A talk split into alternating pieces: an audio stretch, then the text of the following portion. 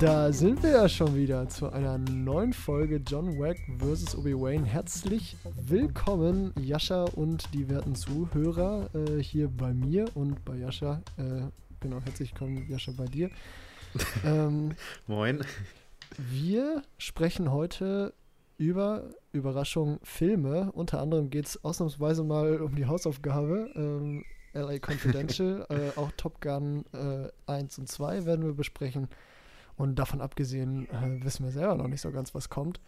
Äh, mhm. Wenn ihr informiert bleiben wollt über das, was in dieser Folge gesprochen wurde, auch nachdem diese Folge abgelaufen ist, ähm, ohne, ohne sie sich nochmal komplett wieder anhören zu müssen, was natürlich äh, völlig fein ist, wenn ihr das machen wollt.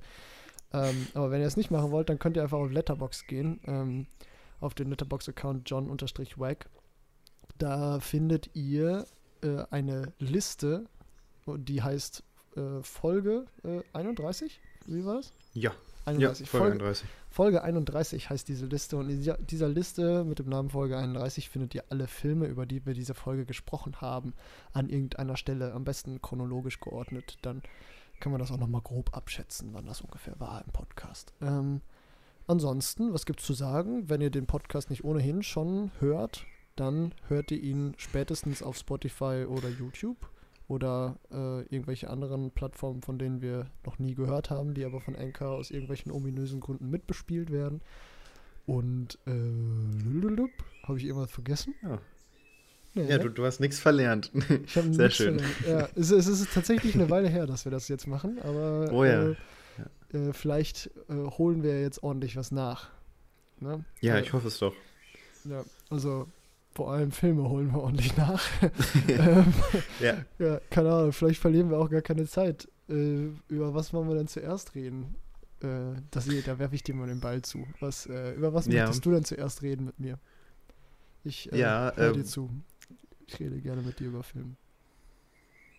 Ja, gut, jetzt. dann äh, lass uns das tun. Jetzt, ähm, ich überspiele gerade gar nicht, dass ich mich gerade noch spontan entscheide, welchen Film ich nehme. Ähm, aber ja, ich würde sagen, ähm, ich starte einfach mal ja, mit ein bisschen Glamour in die Folge. Mhm. und zwar läuft derzeit noch ein Film in den Kinos, beziehungsweise rede ich erst über einen anderen Film, aber ihr werdet dann gleich schon wissen, denke ich, um welchen Film ich äh, danach hauptsächlich reden möchte oder über welchen Film. Ähm, und zwar äh, rede ich von The Great Gatsby mit Leonardo DiCaprio, den ich mir angeschaut habe, nochmal, äh, den habe ich ja irgendwann schon mal geguckt, in Vorbereitung so ein bisschen auf Elvis, und das ist der Film, äh, ja, den ihr derzeit wahrscheinlich noch im Kino gucken könnt. Wahrscheinlich aber auch nicht mal allzu lange, weil der Film so mäßig erfolgreich an den Kinokassen ist. Ähm, ja, Buzz Lerman, oder wie auch immer man den Regisseur ausspricht, ähm, um erstmal nochmal bei Great Gatsby zu bleiben. Äh, ja, hat, glaube ich, Great Gatsby ist ja ein Roman, wenn ich äh, richtig informiert mhm. bin. Von Scott ähm, F. Fitzgerald. Habe ich auch nicht ja, Hast du den? Nein. Okay, okay. Ja, das, das wäre jetzt meine Frage gewesen. Ähm, ja, ein Film, den ich beim ersten Mal deutlich mehr gemocht habe, weil mir, also ich habe den, glaube ich, das erste Mal geschaut, so Anfang 2019 und danach habe ich ja ein paar mehr Filme geguckt. Ähm, und man muss sagen, das ist so ein Film, äh, wo man ganz klar merkt, dass der Regisseur schon so einen sehr, sehr harten Stil hat, in Anführungsstrichen. Also ähm, Baz Luhrmann arbeitet ja mit sehr, sehr viel CGI äh, obwohl das gar nicht mal so zwingend nötig ist bei den Geschichten, die er so erzählt. Das heißt, die Filme haben so einen relativ künstlichen Look und man muss sagen, Great Gatsby aus dem Jahr 2013 hat halt auch CGI, was so, es ist jetzt nicht grauenhaft, aber ich kann verstehen, wenn man mit dieser Ästhetik nichts anfangen kann. Ähm, ich muss sagen, ich fand halt Great Gatsby deutlich schwächer als beim ersten Mal. Ich glaube, ich hatte dem damals vier Sterne gegeben, jetzt habe ich ihm drei Sterne gegeben. Ich würde auch behaupten, dass ich den Film immer noch ganz gerne mag. Äh, Tobey Maguire und äh, Leonardo DiCaprio an sich auch mal so zusammen im Film zu sehen und auch Carrie Mulligan. Ähm, hat auf jeden Fall Spaß gemacht. Generell der Cast ist ziemlich gut, auch noch mit einem Joel Edgerton und Elisabeth Debicki. Ähm, hat auf jeden Fall trotzdem Spaß gemacht, aber inzwischen sehe ich den Film doch auch etwas kritischer, als ich das jetzt so gedacht hätte. Es ist halt eine Liebesgeschichte. Äh, wie gesagt, mit relativ viel Glamour. Der Soundtrack gefällt mir ziemlich gut.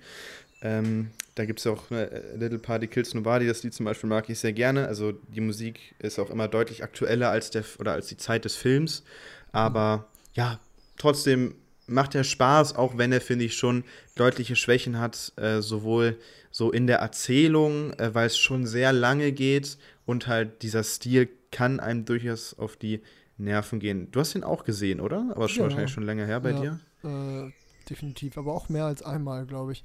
Äh, The Great ja, Gatsby okay. ist, finde ich, immer so, also finde ich irgendwie einer der, der, ersten Filme, die man so sieht, wenn man sich so anfängt für Film zu interessieren. Ich weiß auch gar nicht, mhm, woran ja. das so liegt, aber irgendwie, vielleicht, wenn man so auf den Trichter kommt, dass Leonardo DiCaprio vielleicht ein cooler Schauspieler ist mhm. äh, und da so sich so ein bisschen durch seine Filmografie durcharbeitet. Ich weiß es nicht, aber irgendwie ist Great Gatsby so ein bisschen äh, für mich immer so in einem Atemzug zu nennen mit The Wolf of Wall Street, obwohl das beides qualitativ mindestens Ganz andere Filme sind, ja. sehr unterschiedliche Filme sind. Ähm, ja. Ja, ich weiß nicht, boah, hab den aber auch schon lange nicht mehr gesehen. Aber wirklich lange. Aber ich äh, erinnere mich auch noch, dass ich das sehr interessant fand, dass die Musik quasi die, äh, ja, die Zeit, in der der Film spielt, irgendwie so konter, kontrastiert. So, das wollte ich sagen. Ja, ja. Irgendwie so ein bisschen ein Spiel mit der Zeit. So ein bisschen wie Ryan Johnson das ja auch gerne macht in, äh, gemacht hat in Knives Out. Also auf eine etwas andere war so ein bisschen mehr on the nose, aber äh, ja. Auch irgendwie so, so ein bisschen so. Ja, es ist, es ist auf jeden Fall ein Ding von ihm, äh, denn genau das Gleiche hat er auch in Elvis gemacht, um dann jetzt den Bogen wieder zu spannen äh, zum aktuellen Film von ihm. Und ich muss aber sagen, äh, dass mir das gefällt, also ich glaube, dir gefällt es auch, ne? Habe ich jetzt, oder vermute ich jetzt ja, mal, oder also zumindest findest du es jetzt glaub, nicht doof. Ja, ich weiß, weiß, nicht, The Great Gatsby ist mir wahrscheinlich ein bisschen zu schnulzig, wenn ich den jetzt nochmal gucken mhm. würde, äh, könnte ich mir vorstellen. Ja. Aber ansonsten, glaube ich, rein stilistisch habe ich da, ja, außer das CGI ist wirklich so, ja, wie gesagt, ich ja, habe kaum Erinnerungen an den. Äh, ja. Ja, müsste ich nochmal gucken, um das zu beurteilen. Also meine Vermutung bei Great Gatsby wären auch drei oder zweieinhalb Sterne von dir jetzt, die du geben würdest. Mhm. Äh, ja. Bei Elvis hätte es mich jetzt interessiert. Ich, du wirst es ja wahrscheinlich nicht mehr schaffen. Aber wenn du es noch schaffst, kann ich ihn dir nur empfehlen. Denn wenn man sich Elvis anguckt, finde ich, dann auf jeden Fall im Kino. Denn gut, wenn man jetzt den Stil von Lerman gar nicht mag, dann skippt den Film, aber äh, wenn man damit auch nur ein bisschen was anfangen kann, dann bekommt man hier zwar einen sehr langen Film mit 2 Stunden 40, aber einen richtigen Kinofilm, würde ich sagen. Einfach, der hat äh, ja ziemlich coole Transitions ähm, und an sich, klar, viel CGI, aber das CGI sieht 2022 auch einfach besser aus. Ähm, komplett überladener Film, ganz bunt. Ähm, ich finde, ich hatte so ein bisschen die Befürchtung, dass es halt so ein Film wird, so für die TikTok-Generation, wo, wo, ich zum Beispiel bei Red so extrem äh, Probleme mit hatte. Äh, aber irgendwie fand, also entweder habe ich mich inzwischen daran gewöhnt oder ich fand das auf so eine Art überladen, die mir noch Spaß gemacht hat. Ähm, ja, und es ist halt ein Film über Elvis. Ich muss sagen, ich habe echt vorher gar keine Ahnung von Elvis gehabt. Äh, man kriegt in dem Film auf jeden Fall eine sehr einseitige Sicht auf ihn. Also es ist eher so ein Film, um Elvis zu zelebrieren und nicht irgendwie um kritisch auf ihn zu gucken, ja, weil er hat ja zum Beispiel.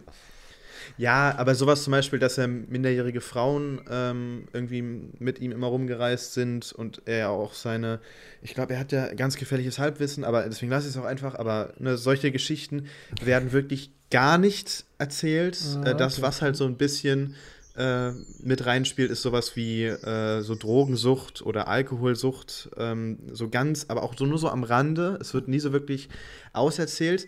Denn in Elvis geht es auch vor allen Dingen halt um den Berater von ihm, äh, dem er so mehr oder weniger nachgesagt wird, dass er auch so für das Ende von Elvis gesorgt hat, gespielt von Tom Hanks.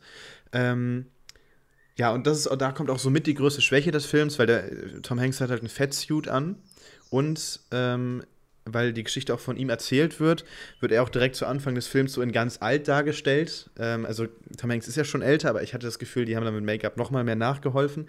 Und dieser Fettsuit und dieser geälterte, oder geälterte, ja moin, ähm, lange her die letzte Aufnahme, äh, der gealterte Tom Hanks, ähm, so das sind so zwei Sachen, die sehen wirklich nicht gut aus. Ich weiß nicht, das hätte hätte man besser machen können. Ähm, und vor allen Dingen, weil der Film auch so direkt damit startet, könnte einen das so ein bisschen abschrecken.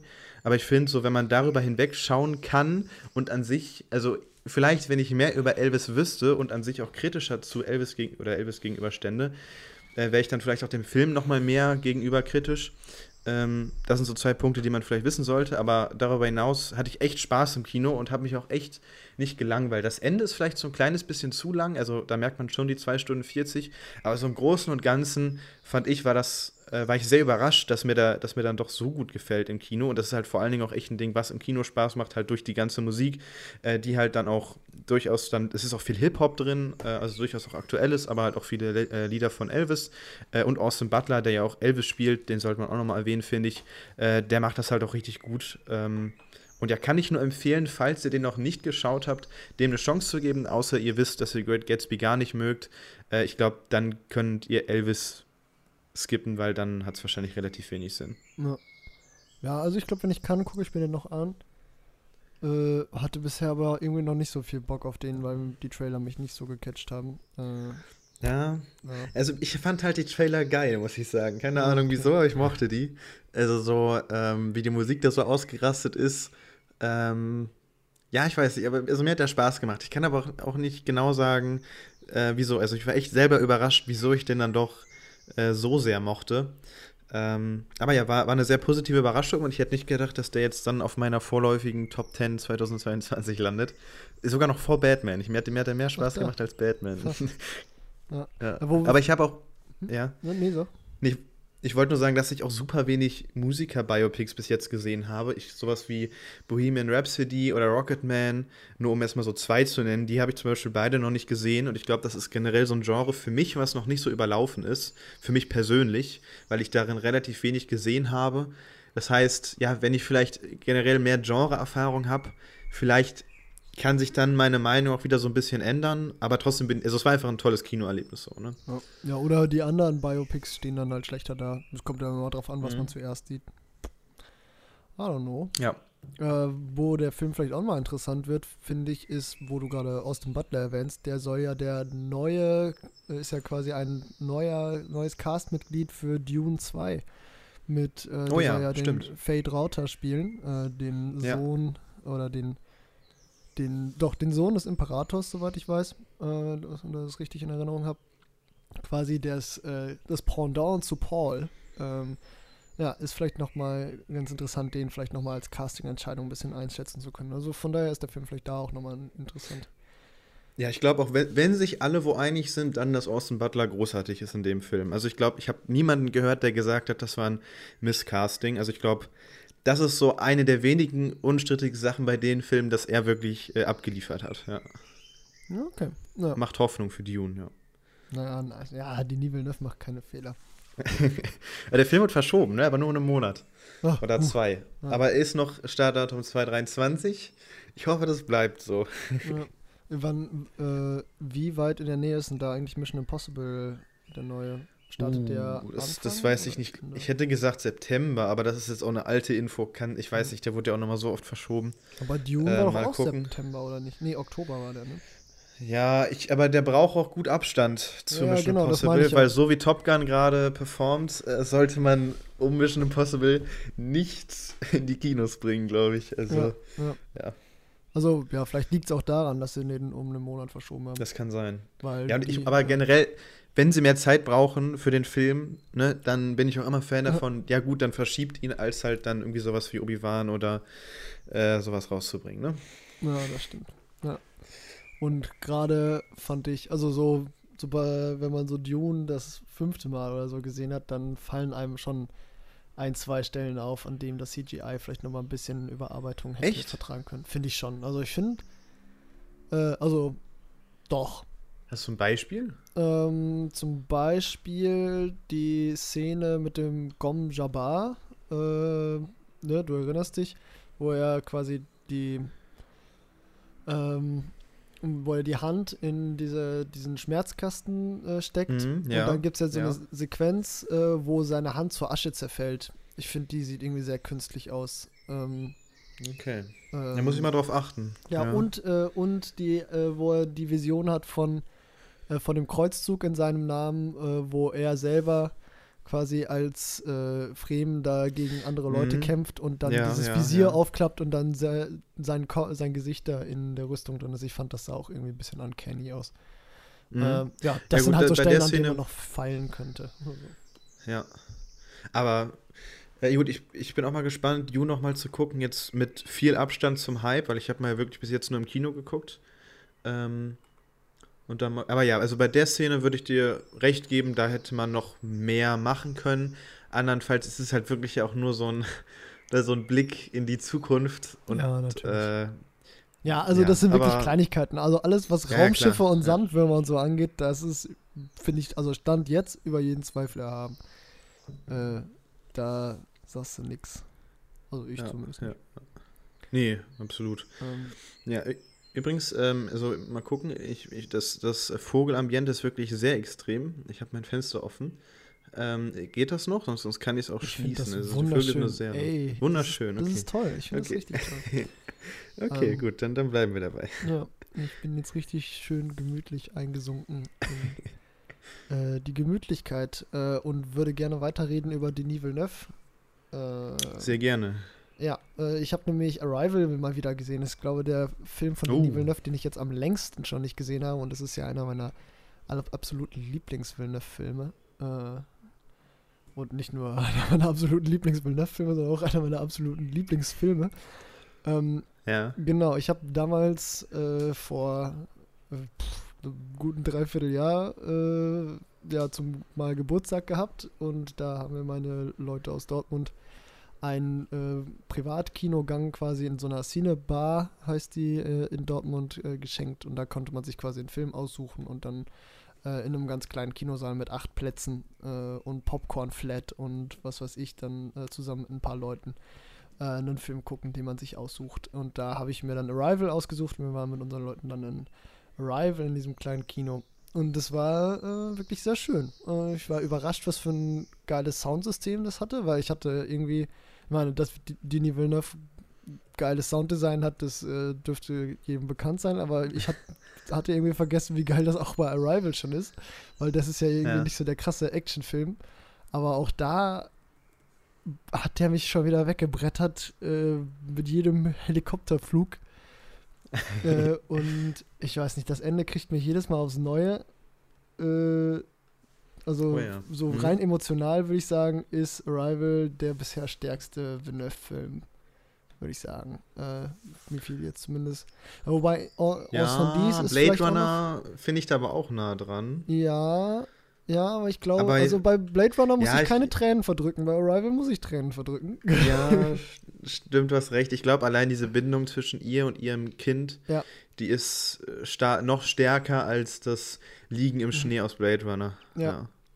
Aber trotzdem würde ich jetzt nach der Sichtung von Arrival sagen, dass Blade Runner doch, also sofern man Fünf-Sterne-Filme miteinander vergleichen kann, äh, doch der bessere Film ist. Also würde ich jetzt so. Blade Runner besser sagen. als Arrival? Ja, würde ich jetzt so sagen. Also okay. wenn ich mhm. jetzt die Villeneuve-Filme abschließend ranken müsste, dann würde ich Blade Runner einfach als das größere, weil der, ja, der ist einfach ein Brett ohne Wenn und Aber und Arrival ist auch ein Brett ohne Wenn und Aber, aber halt so ein, so ein kleineres Brett und äh, mhm. ja, Blade Runner ist einfach. ist einfach eine andere Dimension, würde ich sagen, ja, genau. so Blade Runner, oder? Ja, ja, ja, genau, eine andere Skala, auf der der Film operiert. Ähm, ja. Ja, genau, und Arrival, ich weiß nicht, also über den Score muss ich eigentlich auch nichts mehr sagen. Der bleibt äh, locker unter den Top 3 meiner Lieblingsscores. Äh, Johansson echt äh, großer, großer Verlust, äh, dass der keine ja. Musik mehr machen kann. Absolut. Äh, ja. ja. also wirklich wunder, wunderschön, dieser Film. Und jetzt nochmal, zwar auf einer kleinen Leinwand, aber immerhin nochmal auf einer Leinwand. Ähm, mhm. Doch, war, war richtig toll. War richtig toll. Ja. Arrival. Ja, das war ja auch, als ich den äh, geschaut hatte vor geraumer Zeit, das ist schon wieder ein bisschen länger her, aber da habe ich auch gemerkt, boah, das ist echt ein Film, äh, da habe hab ich schon wieder seine Genialität so ein bisschen vergessen gehabt, äh, ja. den, den, dann wieder gesehen zu haben. Das hat echt extrem viel Spaß gemacht.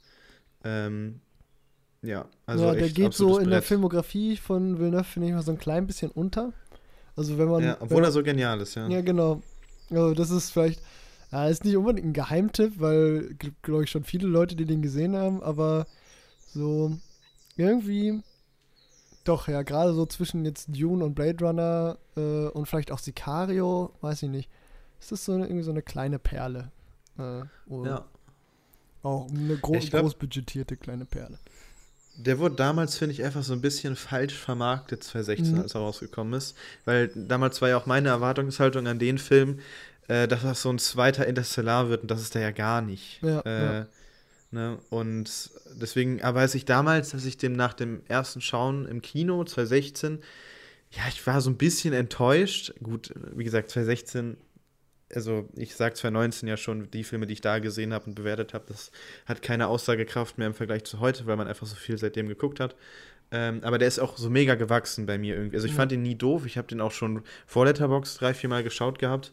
Ähm, aber irgendwie, äh, so beim letzten Schauen habe ich erst irgendwie so gefühlt, so richtig gelernt, den erst so richtig, richtig äh, zu appreciaten. Ja. ja, weil sobald, sobald man auch mal anfängt, so ein bisschen auf Kameraarbeit zu achten, auch da ist Arrival ja wirklich fantastisch. Ich finde auch von, von allen Villeneuve-Filmen, außer jetzt vielleicht auch nochmal Blade Runner, hat der auch den geilsten Look. Also so ja. Dune, finde ich, kann man immer noch mal vorwerfen, dass der so ein bisschen zu clean ist für sein, für dieses Wüstensetting. Also, dass der, mhm. aber das hat Villeneuve ja immer eigentlich, dass der so mhm, ja. diesen sehr clean Look hat.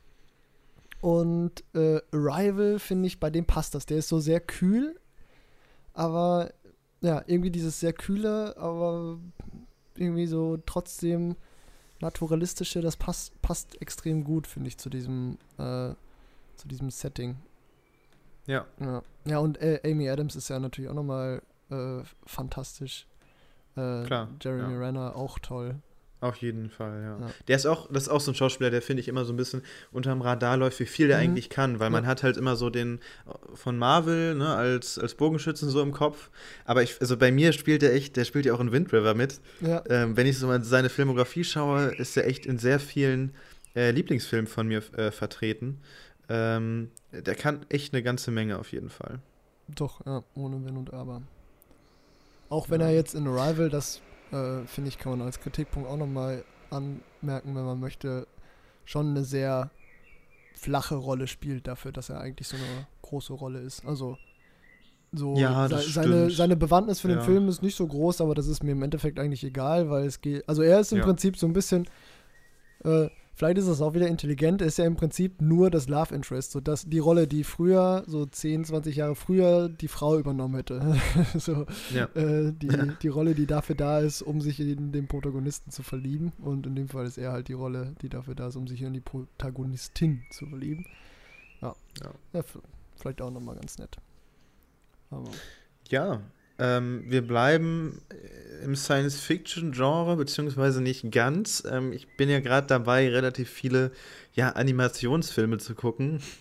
Äh, frag nicht wieso, also beziehungsweise warum mache ich das? Das sind halt immer irgendwie so 90-Minuten-Filme, die man gefühlt immer zwischenschieben kann und das sind irgendwie auch meistens Filme, die jetzt nicht unbedingt, äh, die ich nicht unbedingt auf dem Beamer gucken muss.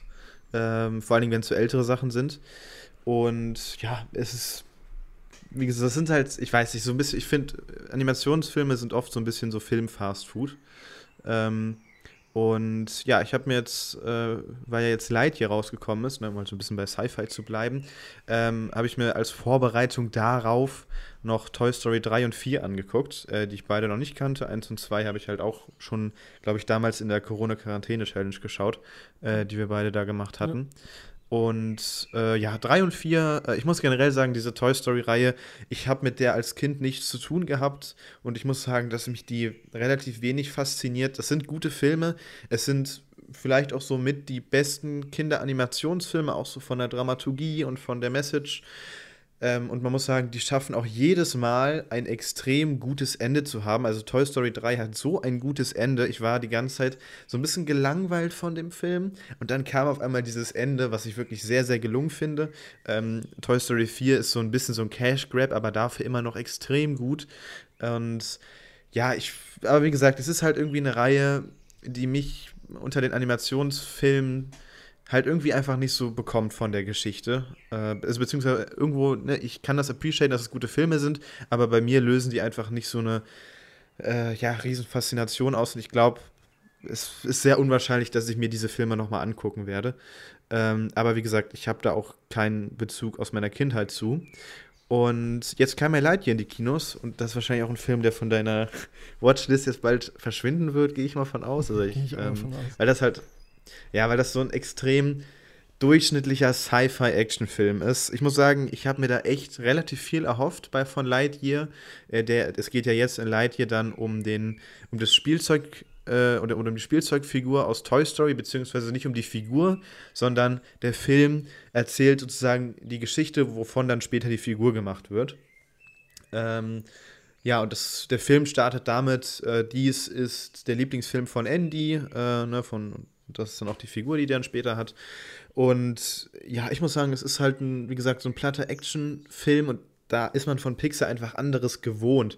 Man ist bei Pixar immer, finde ich, inzwischen an so eine emotionale Tiefe innerhalb der Geschichte gewöhnt, äh, dass sich da immer was entwickelt.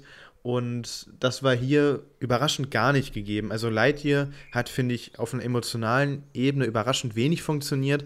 Hier soll auch dann irgendwann so eine Crew innerhalb des Films entwickelt werden, was auch viel zu spät kommt. Ich weiß nicht, das war, hat, war einfach unrund, beziehungsweise bei einem Pixar-Film habe ich da eine höhere Erwartung.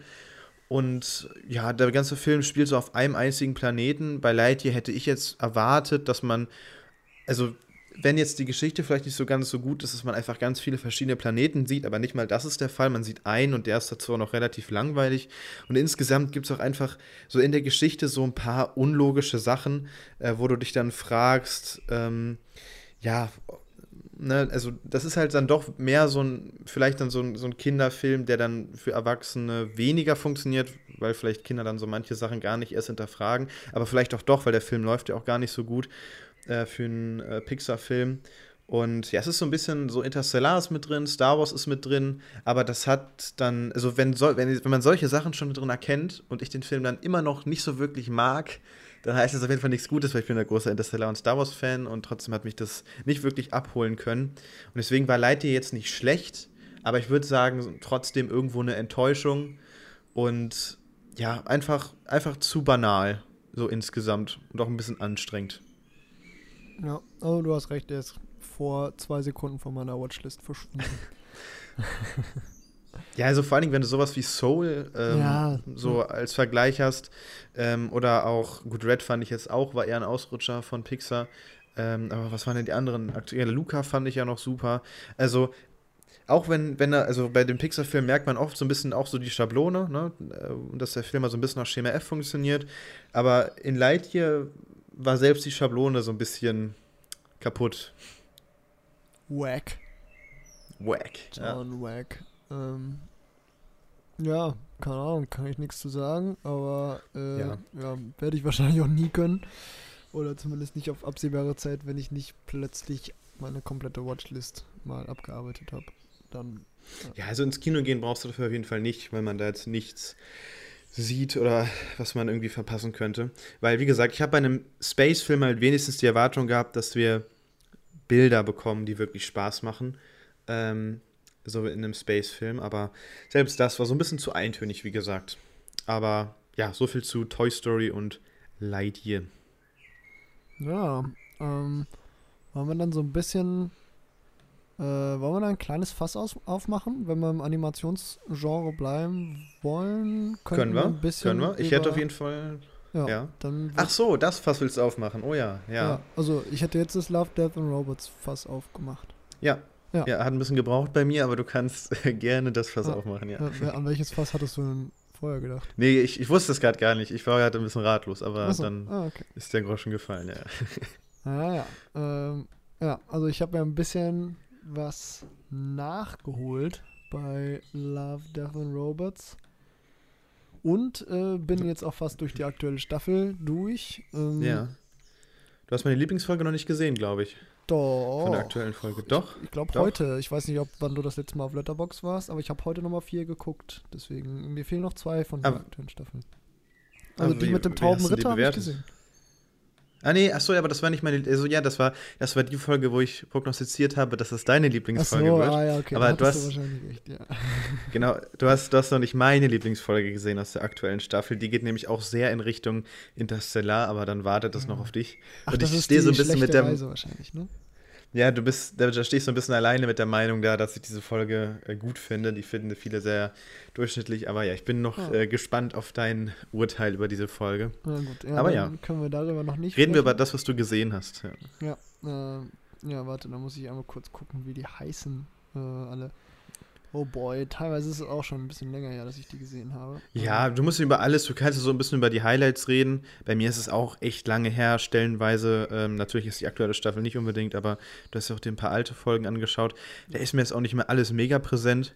Aber ähm, ja, nach gedacht, was für einer Reihenfolge hast du das geguckt alles? Na, Einfach irgendwie? Eine oder? random Reihenfolge, eigentlich fast nach Lauflänge. Also, äh, mhm. Mhm. ja, keine Ahnung, halt so das, was gerade gut reinpasst. Äh, ähm, ja, doch, ich glaube, die beiden längsten mit 17 und 21 Minuten, die fehlen mir jetzt noch von der aktuellen Staffel und die anderen, äh, ich hatte ja aus der ersten Staffel hatte ich ja schon einiges gesehen und da habe ich jetzt einfach ein paar fehlende Folgen noch nachgeholt.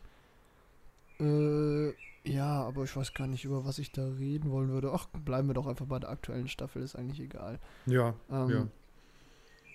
Ja, also diese drei Roboter-Folge, die ja so ein bisschen eine Reminiszenz an die aus der ersten Staffel war, fand ich ziemlich wack. Die ja, die war nothing special so, ja, ja. Die war so sehr, sehr wenig aussagekräftig von ihm, beziehungsweise war so halt so Gesellschaftskritik mit dem hey, absoluten Holzhammer, ja, und oh, Katzen, super, ja. ja. Also quasi also die Pointe aus der ersten Folge nochmal. Ja, genau, aber man muss es nicht so oft recyceln. Ja, ja genau. Ja, also die war so, ja, möchte gern äh, Dingens, ja. Ähm, dann, was war Kill Team Kill? Das war, ach, das war die mit dem, mit diesem. Äh, mit Rambo.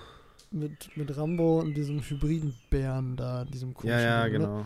Die fand ja, ich eigentlich ja. ganz nice, weil die stylisch war. Aber die ja. war, fand ich nicht so geil geschrieben. Also die war mhm. so, also die war stylisch, aber nicht so geil geschrieben. Das zieht sich eigentlich so ein bisschen durch die Staffel, finde ich. Die, die Folgen sind alle extrem stylisch, aber oft mangelt so, hapert so ein bisschen am Drehbuch oder an der Geschichte. Äh, in dem Fall waren es, glaube ich, so ein bisschen die Dialoge. Also wenn ich jetzt mir eine Review angucke, dann habe ich auf jeden Fall die Exposition bemängelt, aber irgendwie habe ich da jetzt auch schon wieder viel vergessen, was die Folge angeht. Also gehen wir da vielleicht weiter. Mhm. Außer du hast noch was zu der zu sagen. Nee, äh, du meinst es zu, zur Folge? Ja, genau, zur Folge. Mhm. Ja, nee, also ich fand auch, dass, ja, an sich war die irgendwo, also, aber das war auch, ich finde, sowas gab es halt schon so oft. Also in den anderen Staffeln gab es auch immer mal wieder solche Folgen, wo so ein derber Trupp zusammengekommen ist und dann irgendwas totgeballert hat. Und äh, dann auch dieser extreme Sprech von den ganzen Leuten, den fand ich irgendwie teilweise ja. ein bisschen unangenehm. Ähm, weiß ich, sowas brauche ich jetzt nicht unbedingt aber hat jetzt auch nicht mega weh getan, aber war für mich, glaube ich, schon insgesamt dann doch eher ein Lowlight der Staffel. Ja. Äh, Würde ich so unterschreiben. Dann das nächste, was ich danach gesehen habe, ist äh, die Folge mit den Ratten im Schuppen. Mhm. Äh, die fand ich auch ganz nett, weil pff, ja, die Prämisse habe ich jetzt nicht so ganz nachvollziehen können. So, ja, intelligente Ratten. Ja, er, er, tötet so alle ja. und dann feiern die da ja, am Ende mit ihm oder, ja, ne, und das, sitzen da mit ihm rum. Das war ein bisschen das. War super lost. Das fand ich auch. Die Charakterentwicklung war so sehr aus, also ja, ne? Ja, genau. Mhm. Aber äh, ja, sehr inkonsequent, würde ich sagen. Ansonsten ganz netter Ansatz. Und pff, ja, ja, aber auch so da rein, da raus, würde ich sagen. Ja, viel, war okay halt, ne? Ja. Genau, tut nicht weh, aber tut auch nicht weh, wenn man es geskippt hat, aus Versehen. Ähm, ja. Dann zu den vier Folgen, die ich heute gesehen habe. Äh, da habe ich diese Mini-Zombie-Apokalypse gesehen. Mhm, da ja. fand ich die, äh, da fand ich die allererste Szene, ne, wie es dazu kommt, fand ich mhm. sehr witzig und danach fand ich es irgendwie ein bisschen öde, weil das war halt quasi jeder Zombie-Apokalypsen-Film im Zeitraffer, also literally. Und ja, gut, dafür muss ich mich muss ich mir nicht nochmal eine siebenminütige eine siebenminütige Kurzfilm-Episode angucken, um zu checken, ja. dass alle Zombie-Filme irgendwie gleich sind. Also. Aber ich fand halt, da ging es halt, also ja, ich, ich weiß, was du meinst, aber da fand ich wirklich einfach dieses Miniaturding für mich spaßig genug, dass ich mir das sehr gerne sieben Minuten lang angeschaut habe. Ja, ja, das stimmt. Das ist natürlich auch der Vorteil. Es geht halt mit sieben Minuten auch wirklich nicht lang. Also, ist, ja. ja. Aber keine Ahnung. Also ich fand es jetzt auch nicht so super äh, bahnbrechend, aber äh, ja, das auf jeden Fall nicht. Ja, ja. Aber also, es war ganz, war ganz witzige Idee. Ja. Ähm, ja. Gibt auf jeden Fall weniger kreative Ideen auch in dieser Staffel. Äh, auf jeden Fall, ja. Zum Beispiel fand ich sehr enttäuschend die Schwarm-Folge. Ähm, oh ja. ja, ja. Die war irgendwie so, super flach. Das war für mich die schwächste ja. der gesamten äh, Serie. Also, ich kann aber auch nicht gut Insekten und das war das dementsprechend auch schon für mich sehr schwer zu gucken, stellenweise, weil da doch sehr viel Krabbelvieh und auch großes Krabbelvieh rumkreucht und fleucht. Das war ein bisschen ähm, auf der einen Seite schon schwierig und dann hat sich, finde ich, aber für mich nicht mal wirklich gelohnt, weil da, finde ich, nichts bei rumgekommen ist. Also, wait, warte mal, reden wir jetzt gerade über dieselbe Folge? Also, ich meine die Unterwasser, diese Avatar-mäßige Folge. Ja. Ja, okay, perfekt. Das war. Gut. Ja. Ich, ich meine die. Also, es gibt da noch eine andere äh, mit diesem Riesenvieh, aber ich meine ja, genau. jetzt ja, äh, die. Mit, da, da schwimmen noch die ganze Zeit diese Ekelviecher rum. Ja, ja, genau. Also stimmt, keine Insekten in dem Sinne, aber schon so ein bisschen insektenmäßig. Ja, ne? doch, ja, ja. Dann reden wir doch über dasselbe. Ja, genau. Und dann das Ende fand ich noch ganz nice, wo sie da irgendwie in diesem Gehirn da dran steckt. Äh, aber dann fand ich, gerade wo es dann interessant wurde, war dann die Folge irgendwie vorbei und dann auch auf irgendwie so einem ganz komischen, so, so what's the point Moment. So irgendwie war jetzt irgendwie, war jetzt deine Aussage von wegen, ja, der Mensch ist die, die ausbeutende Rasse und möchte sich allen den Untertan machen und dadurch wird der Mensch am Ende untergehen. So, ja, okay, auch schon tausendmal gesehen. Ja, Happy Birthday. Absolut, ja. Und äh, ja, dafür hat der hat diese Folge einfach nicht, ja, nicht genug eigen. Nicht mehr zu bieten. Ja, genau, nicht mehr zu bieten. So ein bisschen Gore, ja, ganz nett, aber auch da gibt es genug Folgen, auch in der, innerhalb der Serie, die das schon zu Genüge ausgereizt haben. Ja. Mhm. Ja, und für diese eine äh, Seeanemonen-Sex-Szene muss ich die auch nicht gucken. Ähm. Nee, ich fand auch generell, also viele haben ja diesen Animationsstil gefeiert. Ich fand, die Menschen sahen auch irgendwie merkwürdig aus. Ich fand, also mich hat es irgendwie eher irritiert, aber vielleicht stehe ich auch alleine damit da. Ja. Also, äh, wenn es um Uncanniness geht, finde ich die nächste Folge, über die ich jetzt sprechen würde, noch ein bisschen extremer. Das war halt diese andere, äh, wo diese Soldaten mhm. in diese Höhle reinkommen und dann diese Mini-Krabbelfiecher da kommen äh, und dann am Ende dieses äh, Xulu äh, Riesenviech. Ähm, ja. Die, die fand ich zur Hälfte super langweilig und dann in den letzten zwei Minuten halt super geil. Also ja, das, die hauen gut rein, ne? Ja, wenn das, ja. wenn das nur die letzten zwei Minuten gewesen wären, dann wäre das wahrscheinlich auch mit mein Highlight der Serie gewesen, aber mhm. es gibt halt die fünf Minuten vorher. Oder, nee, sogar fast zehn Minuten vorher, ne? Zehn, ja. ja. ja. Ähm, und die sind halt auch wieder super unnötig, weil diese, äh, diese Krabbeldinger, die einen dann bei lebendigem Leibe auffressen, die hast du auch schon seit den 90ern, kennst du das mit durch die Mumie. Äh, ja. Äh, da ein bisschen vorweggegriffen vielleicht, aber ist ja auch egal. äh, ja. Also, wie gesagt, das äh, brauche brauch ich nicht. Aber dann das Ende mit diesem, äh, mit diesem Urwesen, das da äh, in der Halle steckt, das fand ich irgendwie sehr geil. Also das fand ich, also das fand ich wirklich sehr geil. Also das, bei mir war es halt hier so, ich musste mich auch so ein bisschen vorher durchquälen. Also an sich muss ich sagen, diese, also hier hat es mir so relativ gefallen. Es gibt ja auch davon durchaus mehr, so von diesen, ja, irgendwie US-Truppen oder generell Truppen, die irgendetwas erforschen. Das gibt es ja auch öfter in Love, Death and Robots.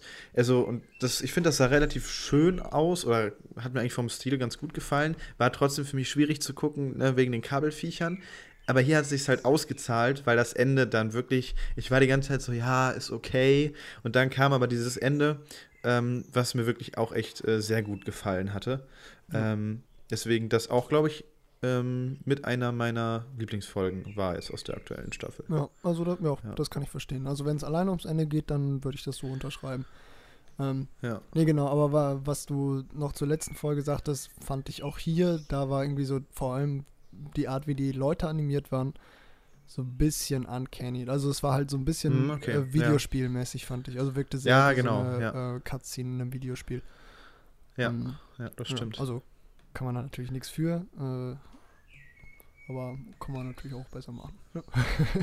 Ja. ähm, Genau, und dann als letztes sprechen würde ich über die Folge mit dem tauben Ritter. Die fand ich, äh, gelinde gesagt, richtig geil. Wie du schon richtig vorausgesehen hast, äh, war die so die erste Folge der Staffel, die so eine ganz, ganz klare stilistische Handschrift hatte, fand ich. So über mhm. Kamera und Sounddesign.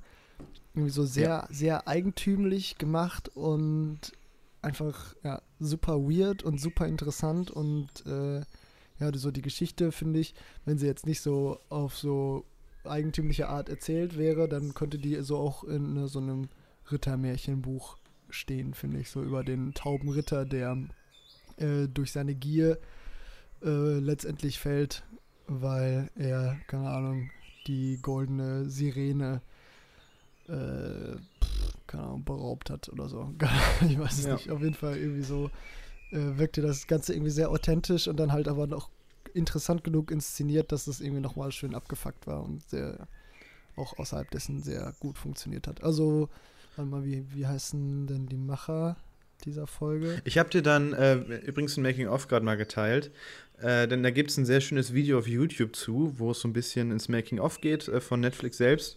Und ja, wenn man sich auch so anschaut, wie diese äh, ja, Folge entstanden ist, merkt man da dann auch sehr, woher das dann so kommt. Also wirklich äh, auch recht kurzes äh, YouTube-Video, ich glaube so auch an die fünf Minuten, aber lohnt sich auf jeden Fall, wenn man die Folge gemocht hat, da auch nochmal reinzugucken, wie das alles so entstanden ist. Ähm, also ja, ich würde sagen, äh, Jibaro ist so die, so für mich persönlich, ist, wie du schon sagtest, ist auch so ein bisschen verstörend. Also es ja. war auch so ein bisschen ähm, unangenehm, sich das anzugucken. Deswegen ist das jetzt nicht meine Lieblingsfolge, aber so, ja, rein von der künstlerischen Vision würde ich sagen, auf jeden Fall das äh, größte Highlight jetzt der neuen Staffel. Ja, ja, definitiv. Ähm, no, no, bei äh, Letterbox steht leider gerade nicht, wer der Regie Ja, das ist hat. halt Kurzfilm, deswegen ist das immer so ein bisschen. Aber ich, wie gesagt, ich habe das auf WhatsApp mal geteilt, ja. kannst ja später mal reingucken. Ich glaube, äh, dass der der Hauptverantwortliche da auch direkt, das war der, der was dann auch dazu erzählt. Ja, okay. Ja, nice. Also, wer auch immer das war, äh, der wandert auf jeden Fall mit seinem Stuff, der dann oh, ich Zukunft grad, kommt auf meine Watchlist. Ich habe gedacht, ich habe dem, also ich würde dem im Nachhinein dreieinhalb Sterne geben. Ich habe dem nur drei gegeben, muss ich mal noch anpassen. Ja. Also. Ja. Ja, genau. Also ich glaube, wenn es so ein, ja, ich glaube, als Langspielfilm wird es nicht funktionieren, weil dafür ist der dann schon zu ja. anstrengend. Ähm, aber so für diesen Kurzfilm, ich weiß nicht, wenn ich Kurzfilme raten würde, dann wäre es, glaube ich, schon so ein Vierer, äh, viereinhalb vielleicht. Aber, na, das glaube ich nicht. Aber ja, auf jeden Fall mehr als solide vier. Ja, ähm, auf jeden Fall. Ja, für mich. Ähm, genau. Ja. Und was dann die anderen beiden letzten Folgen der letzten Staffel bringen, das äh, muss ich da noch schauen. Ja, das sind, also das eine ist ein Highlight, weil ich gespannt bin, wie du es siehst, weil das meine Lieblingsfolge ist und die andere ist ja von David Fincher. Also ah. auch tatsächlich auch direkt von ihm, auch da hat auch Regie geführt. Ähm, denn ja, sprechen wir einfach dann in kommender Zeit nochmal drüber, mhm. wenn du sie gesehen hast. Ja, ja, ja. We do that.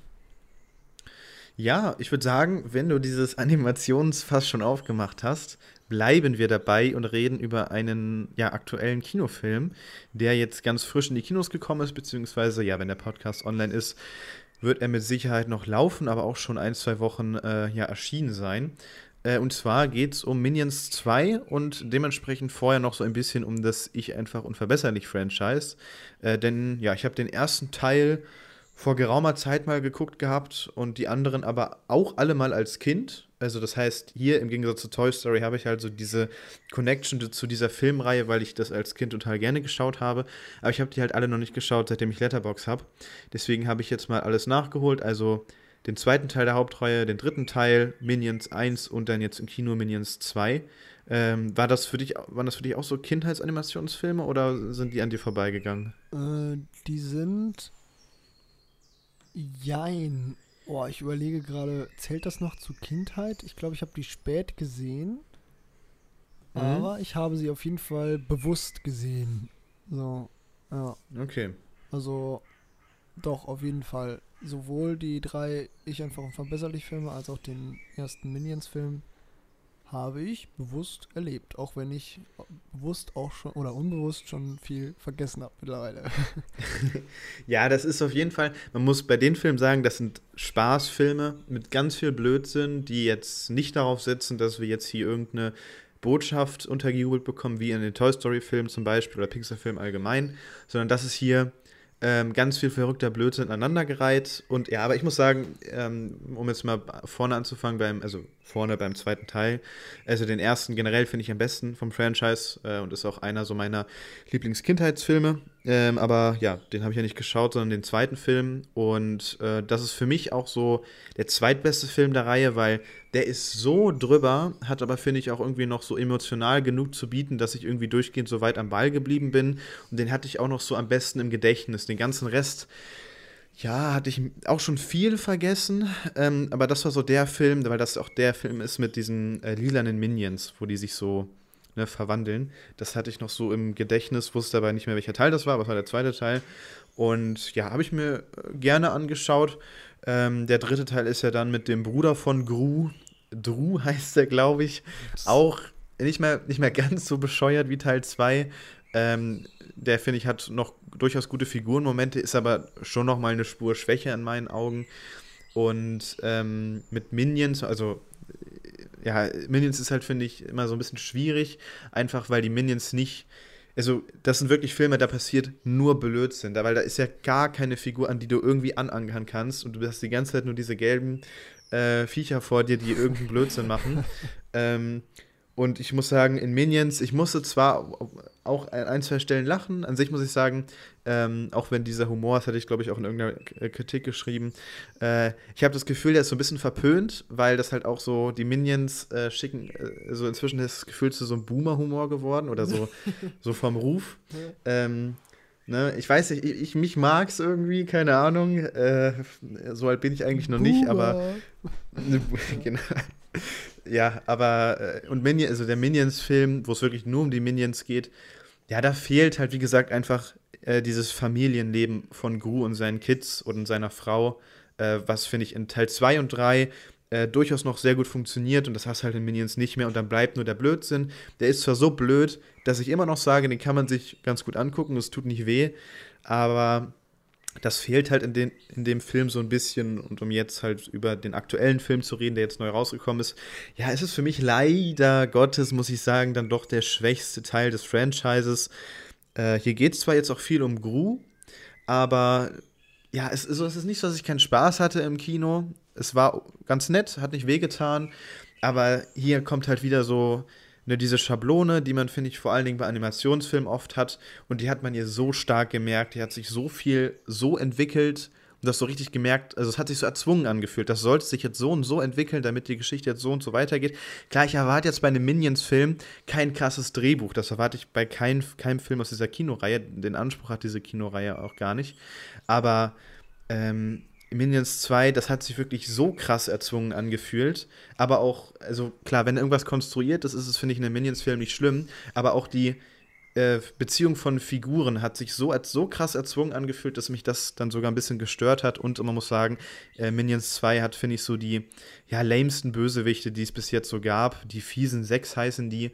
Äh, die kriegen super wenig Persönlichkeit und waren mir ziemlich egal und die Action mit denen war auch ziemlich austauschbar und teilweise sogar auch so ein bisschen mit Magie verbunden und das hat für mich gar nicht so sehr in diese in dieses Franchise so wirklich reingepasst. Da ist man ja eher so so technische Gadgets äh, gewöhnt ähm, jetzt im Nachhinein habe ich auch gehört, ähm, weil es dann hinten raus auch einen starken Fokus auf China gibt, ja, dass vor allen Dingen da wieder viel China drin ist, weil halt der erste Minions extrem gut in China funktioniert hat. Überraschung. Mhm. Finde ich, ja, ne, bisschen schade, aber auch verständlich irgendwo. Äh, ja, dass dann hier das so krass darauf angepasst wurde, war jetzt meiner Meinung nach ein bisschen zu viel. Aber ja, also man kriegt einen Minions-Film, es macht auch durchaus kurzweilig Spaß, aber es darf gerne mal wieder ein bisschen mehr sein. Mal wieder so ein, also ich glaube einfach, dass die Minions-Filme äh, alleine, ja, also ich, ich hatte aber auch das Gefühl, Minions 2, da, wenn man so ein bisschen was verändert hätte, dass sich halt das alles so ein bisschen organischer anfühlt, dann wäre das ein deutlich besserer Film gewesen. Und der war ja jetzt auch so lange auf Eis, der sollte ja 2020 schon rauskommen. Also, ja, irgendwie schade, dass man in den zwei Jahren dann den Film nicht einfach noch einen Tacken besser gemacht hat weil äh, auch wenn die Filme dumm, blöd und kurzweilig sind, können sie ja wenigstens so ein bisschen Anspruch auch an Dramaturgie haben, aber mhm. oder an Figurenmomente, äh, aber irgendwie habe ich das bei Minion 2 nicht so gehabt oder gesehen. Tja, hm, ja, kann ich nicht, kann ich nicht viel hinzufügen. Also ich habe nur gerade gemerkt, dass ich von ich in Unverbesserlich 3 wirklich alles vergessen habe. Also, ja, äh, ich auch. Welcher, ich hatte auch echt alles vergessen aus diesem Film. Welcher Teil war das, der so mit der mit der 70er Jahre Musik so oder in den 90er, 80er? Äh, das, war das der dritte? Ja, das war der dritte. Ja, okay, ja. dann kann ich, dann ist das die einzige Sache, an die ich mich dann noch erinnern kann. Aber da spricht äh, hier, äh, hier nicht Klaas, sondern Joko, glaube ich. Joko Winterscheid, den Bösewicht. Ah, okay, ja, das Im Deutschen. verdrängt. Ja, keine Ahnung. ja, und übrigens im aktuellen äh, Minions äh, spricht Thomas Gottschalk mit. Ach du Scheiße. also muss sagen, man hat es nicht so sehr gemerkt, es fehlt, also das, was ich ihm vorwerfe, ist, dass Thomas Gottschalk irgendwie so ein bisschen Druck in der Stimme fehlt für so die Figur, die er spricht. Ähm, aber ja, also generell, das wollte ich noch sagen zu Minions 2, ich hatte in dem Film das Gefühl, dass die ganz viele Figuren haben nicht sprechen lassen, um Sprecher zu sparen. Vielleicht kam es mir auch nur so vor. Aber irgendwie gab es da immer mal wieder so ein paar Sachen, wo ich mir dachte, warum reden die Figuren gerade nicht, sondern zeigen nur was an oder nicken nur oder so. Ähm, halt vor allen Dingen bei so Nebenfiguren, die nicht viel äh, Screentime hatten. Aber ja, das, das nur so nebenbei hat mich irgendwie so ein bisschen verwirrt. Hm. Ja, interessant. Ja. Schade. Aber macht Schade. nix. Ja, es war keine Enttäuschung, aber ähm, ja gut, der Film wird auch gerade irgendwie total gemimt, deswegen hat er, glaube ich, einen 3,7er Durchschnitt auf Letterbox oder so, weil super viele Leute mit, mit 5 Sternen reingehen. Ähm, ich hatte mir halt erhofft, dass es nach Teil 3 der Hauptreihe und dem ersten Minions-Teil ein bisschen bergauf gehen könnte, aber leider geht es halt eher weiter bergab. Also wie immer bei aktuellen Franchises. Äh, Gibt es irgendwas, was gerade eine Bergauf. Ja, doch, Mission Impossible. Mission Impossible und, und Top, Top, Gun, Gun. die nehmen den Bergauf entwickeln. Ja. Also Tom Cruise macht alles besser bisher. Ja. ja. Wenn man, sobald es genau. einen Minions-Film mit Tom Cruise gibt, dann weißt du, das wird ein Meisterwerk. ja. ja. Gut, äh, bis dahin bleiben wir noch mal kurz im Blödel-Genre. Äh, ich hätte noch einen mhm. Film, über den ich da sprechen könnte, nämlich äh, Per Anhalter durch die Galaxis. Ich weiß nicht, ob du den gesehen hast oder gelesen? Nee, er ist schon seit längerem auf meiner Watchlist und ich war immer mal schon so kurz davor, den zu gucken. Ich glaube, es ist immer daran gescheitert, dass der nirgendwo verfügbar war. Oh ja, okay. Ja, ich habe den äh, bei Amazon ausgeliehen. Äh, also hm, ich habe den ja. nicht alleine geguckt, das war ein Filmabend bei äh, Doro in ihrer neuen WG. Äh, ja, in ihrer ja. neuen Bude, sag ich mal. Ähm, und da, genau, haben wir den zusammen geschaut. Und das ist, äh, äh, ich muss dazu sagen, ich habe, warte, habe ich das Buch gelesen? Habe ich das? Ja, doch, ich habe das Buch dazu gelesen. Äh, wenn man das Buch davor gelesen hat, dann überrascht der Film einen nicht mehr so mit diesen legendären Witzen und vieles. Ja, war das mit der 42? Ja, genau. So, ich sag mal, vieles davon ja. ist schon durch Mundpropaganda natürlich schon äh, so rumgegangen, ohne dass man das äh, ja, verhindern kann, sag ich mal. Ähm, genau, aber auch ansonsten funktioniert der echt noch äh, erstaunlich gut. Es ist sehr witzig, ist, würde ich sagen, der beste Edgar Wright-Film, den Edgar Wright nie gemacht hat. Also der hat vieles, wo man sagen könnte, okay, wenn er jetzt Edgar Wright hinter der Kamera gesessen hätte, wäre es vielleicht ein Tacken witziger gewesen. Äh, und äh, aber vieles, wo man auch so denkt, so das, das hätte auch so von Edgar Wright kommen können. Äh, Finde ich sehr interessant. Es liegt nicht zuletzt daran, dass auch Martin Freeman irgendwie eine Hauptrolle spielt ähm, in dem Film und äh, warte, irgendein anderer Mensch, der oft mit äh, Edgar Wright zusammenarbeitet, war auch da. Äh, wie heißt er nochmal? Bill Nighy, der äh, in Shaun of the Dead den, äh, äh, den ah, okay. Stiefvater spielt. der, ja, ja. Ja, genau. der spielt auch mit in einer kleinen Nebenrolle. große Stärke, so abgesehen von Humor von Penhalter durch die Galaxis, finde ich dass, äh, finde ich, die, ja, zum Teil die Effekte, also es gibt leider CGI auch, das ist nicht so gut mhm. gealtert, aber es gibt auch äh, einen kleinen Beitrag von Jim Henson. Ich weiß nicht, ob der Name dir da was sagt. Ganz grob, irgendwas klingelt äh, da. Jim Henson ist quasi der große äh, Urvater des Puppenspiels in den USA. Der hat zum Beispiel die Sesamstraße auf dem Gewissen. Äh, ah, okay. Und äh, ja. die Fraggles, ob du, ich weiß nicht, ob du das gesehen hast, oder auch so Filme wie Der dunkle Kristall oder das äh, Reise durch das Labyrinth. Also so, der hat so, so ein ganz eigenes Puppendesign. So ein bisschen, wenn es so düsterer wird, dann erinnert es so ein bisschen an Guillermo del Toro, äh, wenn der die. Sesamstraße mhm. gemacht hätte, sag ich mal, äh, dann sähe das mhm. wahrscheinlich ungefähr so aus. Und der hat äh, teilweise auch ein paar Aliens designt. Und das sieht immer noch richtig toll aus, weil das halt kein CGI ist, sondern halt äh, ja, äh, Kostüme oder Puppen, ich weiß es nicht so ganz. Und das hat halt diesen, diesen Jim Henson-Charme und das sieht immer noch richtig toll aus. Ähm, äh, genau, das ist, finde ich, so der andere große Vorteil von Per Anhalter durch die, durch die Galaxis, weil an der Stelle dann äh, halt kein CGI drin ist. Und äh, das ist so, würde ich sagen, die richtige Stelle, an der man sich das CGI dann gespart hat. Ähm, aber ja. weißt ich dachte die ganze Zeit, das wäre ein Animationsfilm, weil dieses Vorschaubild von Letterbox, wenn man da nur so kurz drauf guckt, ähm, ja, dann sieht man halt vor allen Dingen diese, diesen Roboter äh, deswegen, äh, ja, wusste ich, hatte ich gar nicht so auf dem, also oder so gewusst, dass, dass es ein Live-Action-Film ist. So. Ja. Na, im Film ist der Roboter aber tatsächlich auch practical. Also, äh, ah, okay. Das ist, ja, ja, ja. ich weiß gar nicht, aber das stimmt, das Bild sieht jetzt hier auch sehr animiert aus. Es sieht sehr animationsmäßig aus. Ja. Und ja, wird das, wird die Kana sein und so weiter. Ja. Ja, mal schauen. Garth Jennings, der Regisseur, hat er sonst irgendwas verbrochen? Ah ja, Sing 1 und Sing 2. Okay, ja, weiter geht's. Ja, ähm, ja genau. Ansonsten ja. noch einen sehr schönen äh, Auftritt von äh, John Malkovich. Äh, fand ich ganz lustig, auch wenn mir damit irgendwie wenig gemacht wird. Generell kann man dem Film durchaus vorwerfen, meiner Meinung nach, dass er das Drehbuch nicht ganz zu Ende gedacht hat. Also äh, ich weiß bei manchen Stellen auch gar nicht, ob die auch so im Buch vorkamen oder ob der Film sich das so zusätzlich ausgedacht hat. Finde ich ja meistens äh, gar nicht schlimm, wenn der Film da sich auch ein bisschen kreative Freiheit gönnt. Äh, aber wenn das dann halt inkonsequent zu Ende gemacht wird, dann, oder halt in dem Fall dann gar nicht zu Ende gemacht wird, dann finde ich das ein bisschen, ja, unnötig an der Stelle. Äh, ja, empfehlen kann ich an der, in dem Fall dann doch wahrscheinlich das Buch vor dem Film, äh, sich zu Gemüte zu führen. Oder es gibt auch ein sehr schönes Hörspiel äh, zu äh, Per Anhalt durch die Galaxis. Ich weiß nicht, ob das auf Spotify verfügbar ist oder Audible oder so. Ähm, das ist eigentlich auch ganz lustig. Ähm, einfach weil da irgendwie der Humor noch mal ein bisschen nicer zum Vorschein kommt. Also wenn man nur den Film kennt, dann ist es wahrscheinlich schon nice genug. Aber wenn man das Buch zusätzlich noch kennt, dann hat man äh, so einen kleinen kleinen Ticken mehr von. Äh, ge generell Douglas Adams und Terry Pratchett, das sind so, würde ich sagen, die beiden Vorreiter der Comedy im Sci-Fi und Fantasy-Genre. Und die da so ein so einen Blick mal in die Bücher zu werfen, ist eigentlich immer ganz lustig. Lohnt sich auf jeden Fall, wenn man mal so eine, eine lockere Unterhaltung braucht. So ein sehr ironischer Humor, würde ich sagen, ist das. Nur sehr lustig. Ja, ja ähm, wir verlieren das Sci-Fi-Genre, bleiben aber bei Comedy.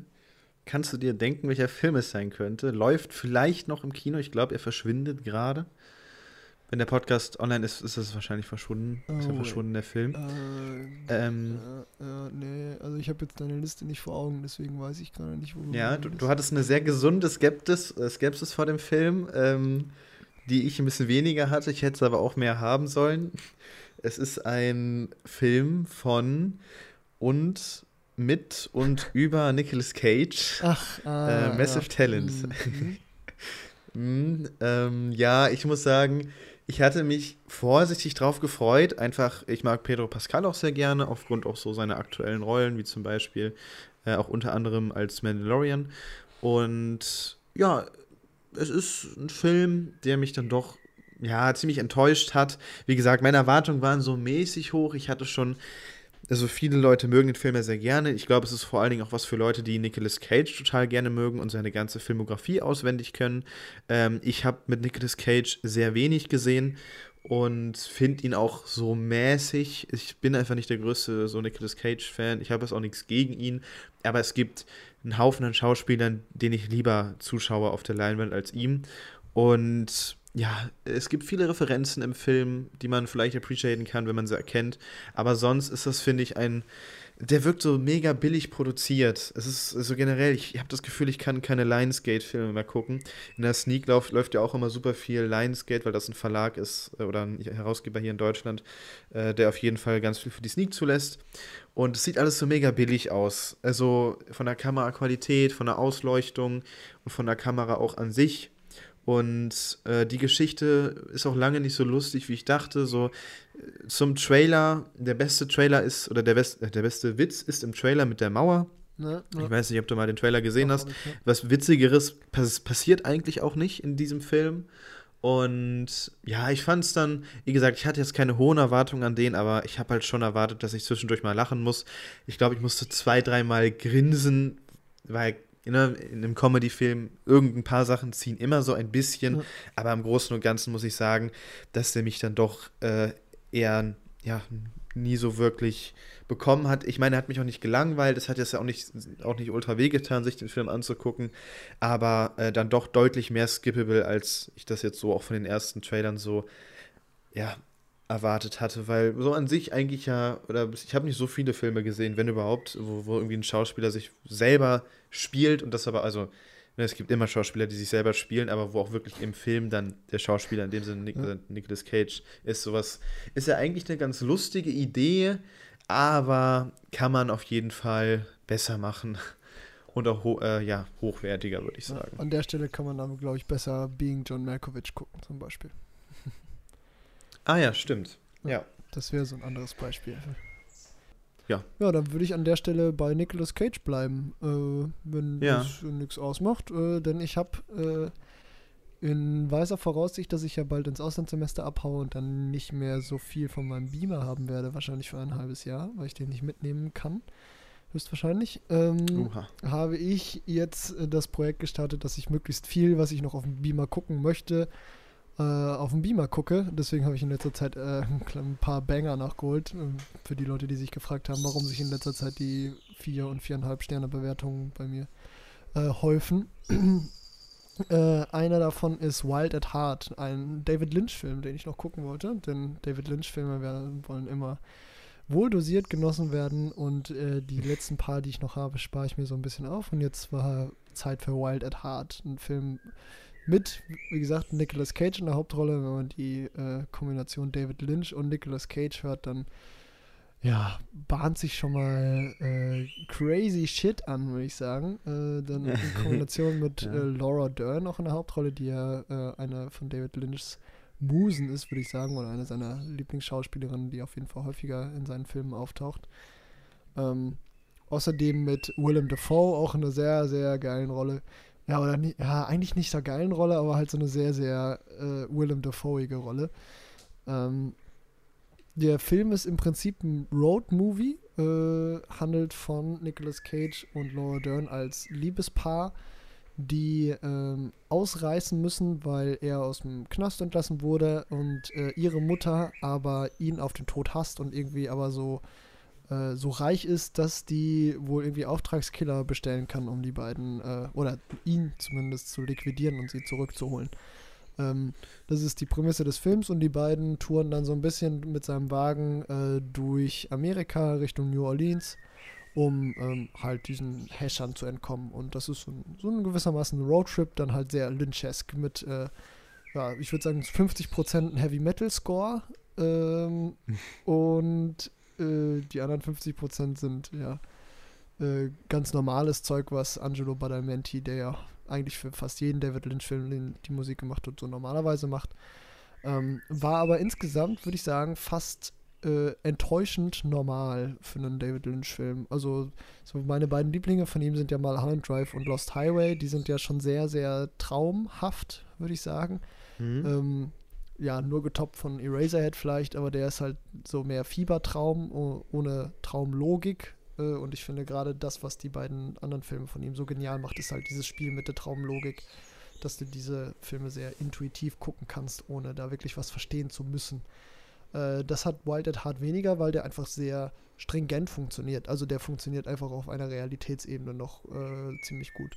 Ähm, ja, fand ich ein bisschen schade, weil ich halt, ja, das ganz gerne mag bei ihm und ich mir das auch so ein bisschen erhofft hatte, aber dafür ist der Film halt schön crazy und es gibt immer wieder Einstellungen, wo du wirklich merkst, dass David Lynch einfach äh, genial ist, was die Inszenierung angeht. Äh, das Sounddesign sticht hier in dem Fall nicht so ganz heraus, aber so ein paar Spielereien mit der Kamera und vor allem Zeitlupenaufnahmen äh, von angezündeten Streichhöl äh, Streichhölzern haben es ihm in dem Fall angetan. War äh, das Intro mit Feuer? Ja, ja, genau, ja. Ja, weil das hatten wir in einer äh, Vorlesung letztes Semester. Ich weiß leider nicht mehr unter welchem Kontext. aber wir haben uns auf jeden Fall das Intro äh, von dem Film angeguckt. Ja, interessant. Interessant, ja. ja. Ja, auf jeden Fall. Äh, ja, passt das ganz gut zu dem crazy Zeug, was er immer macht. Und irgendwie scheint jeder David Lynch-Film eine Karaoke-Szene zu haben. Äh, in dem Fall äh, singt äh, Nicolas Cage dann äh, Laura Dern ein schmalziges Liebeslied vor. Ähm, das ist wirklich, wirklich schön. Wirklich toll. ja, genau. Aber wie gesagt, sehr crazy, äh, der Film. Äh, schönes Road-Movie, aber leider nicht so lynchesk, wie ich es mir erhofft hatte. Deswegen auch nur vier von fünf Sternen und nicht mehr. Genau. Nichtsdestotrotz eine Empfehlung. Ja, ja, jetzt bin ich gerade ein bisschen äh, verzweifelt, weil ich irgendwie so keinen wirklichen Film finde, der Kein jetzt crazy gut Shit zu Lynch. in letzter Zeit. Ja, weiß ich, also so crazy Shit ist wirklich schwierig. Oh, crazy Shit? Also, ja, ich nehme mal crazy Shit, aber schlechten crazy Shit. Oh, okay. ähm, also dann vor allen Dingen eher Shit als crazy. Ähm, und zwar, wer jetzt gedacht, eine Netflix-Produktion auf die ich mich eigentlich sehr gefreut habe. Wir können ja dann mit dieser Netflix-Produktion so ein bisschen überleiten. Äh, du wirst gleich merken, zu welchem Film. Ähm, und zwar ist ein Film rausgekommen namens Spiderhead und äh, der Regisseur dieses Films äh, ist eigentlich, äh, ja, also da kann man mehr erwarten. Der hat ja unter anderem äh, auch schon Oblivion gemacht, der mir äh, sehr gut gefallen hatte. Oder halt eben auch Top Gun 2 und zwar Joseph, Joseph Kosinski. Äh, der hat Spider-Head äh, Spider gemacht für Netflix mit Chris Hemsworth und auch Miles Teller in der Hauptrolle.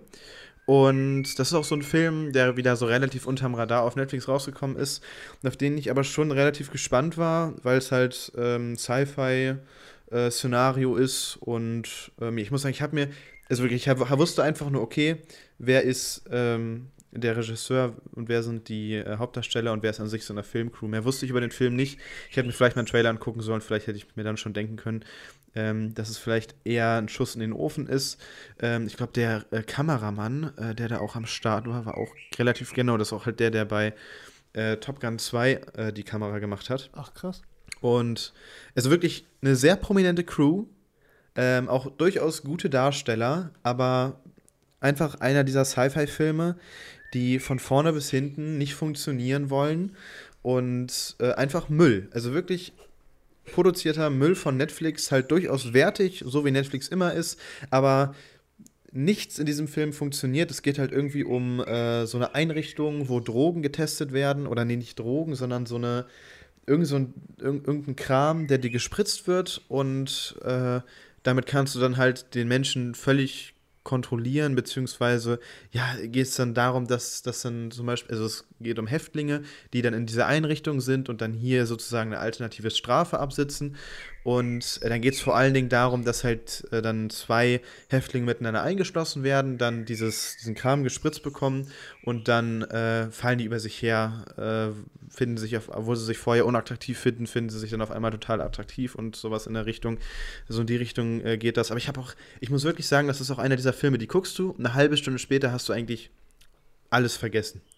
Und da fällt dieser Film eigentlich auch gut rein äh, wie gesagt, so diese von diesen vergessenswerten äh, Sci-Fi-Filmen gibt es ja wirklich eine Menge. Aber bei diesem Film fand ich es halt wirklich schade, weil, wie gesagt, der Regisseur hat vorher mit Oblivion, ähm, Only the Brave und Tron gezeigt, dass er zum einen Sci-Fi kann und dass er auch äh, Dramaturgie kann. Äh, und Action kann er auch, hat er in Top Gun gezeigt. Und dann kommt Spiderhead, der wirklich. Das ist eine Auftragsarbeit, aber dann auch wirklich eine, also das Drehbuch war halt einfach zu schwach, um da irgendwas rauszuholen. Wirklich schade. Eine Riesenenttäuschung in meinen Augen. Ähm, da darf man einfach mehr erwarten. Und ja, ne, also ich hoffe, dass es kommt ja bald Grey Man raus äh, auf Netflix. Da bin ich zum Glück auch in Münster. Das heißt, ich kann sogar ins Kino gehen. Das ist ja ein Actionfilm von den Russo-Brüdern mit Ryan Gosling Ach, ja. und Chris Evans in den Hauptrollen.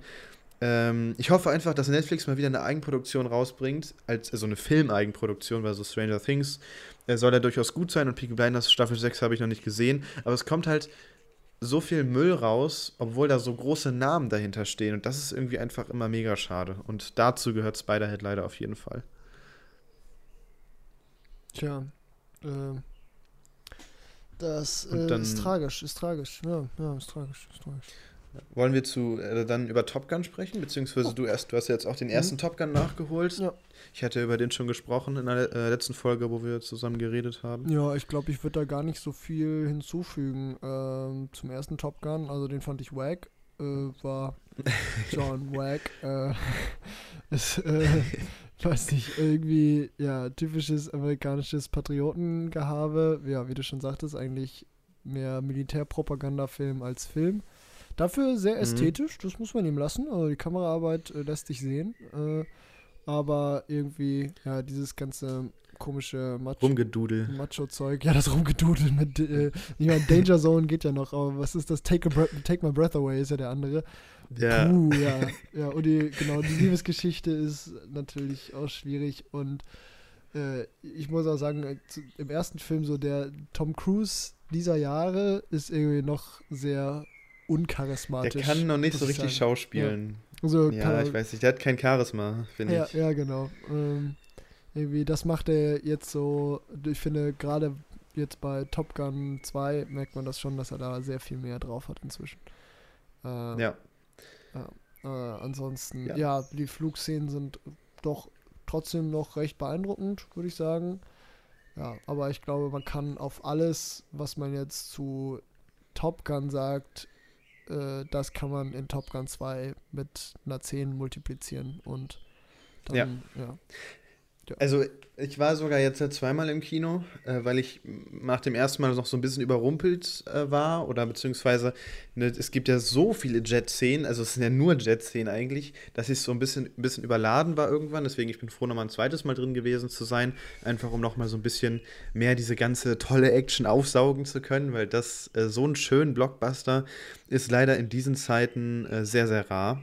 Ähm, und ja, ich muss sagen, obwohl ich auch wie du diesen ersten Top Gun so schwach finde, fand ich es krass, wie gut die Nostalgie im ja. zweiten Teil funktioniert ja. hat. Also unglaublich. Ähm, man freut sich am Anfang, wenn Danger Zone läuft und auch wenn dann zwischendurch mal wieder dieses andere Motiv auch durchaus, durchaus mal dudelt, aber weil es halt auch viel besser eingesetzt ist in äh, Top Gun Maverick. Ähm, die Action ist halt, wie gesagt, brachial, ein unfassbar schöner Blockbuster. Wir haben eigentlich keine Greenscreens, beziehungsweise wenn, dann sind sie wirklich so wertig, oder wenn, dann ist es alles von den Effekten so wertig, dass, dass man das eigentlich nicht sieht, abgesehen vielleicht vom Finale, ne, dieser Helikopter da am Ende. Das, ja, ne, das sah jetzt so mäßig aus, aber sonst wirklich äh, habe ich da echt gar nichts zu meckern. Ähm, insgesamt, bei mir war so die größte Kritik bei Top Gun 2, äh, dass dieser Film halt als Top Gun anfängt und dann zu so einem Mission Impossible wird. Das war auch so meine Hoffnung eigentlich an diesen Film.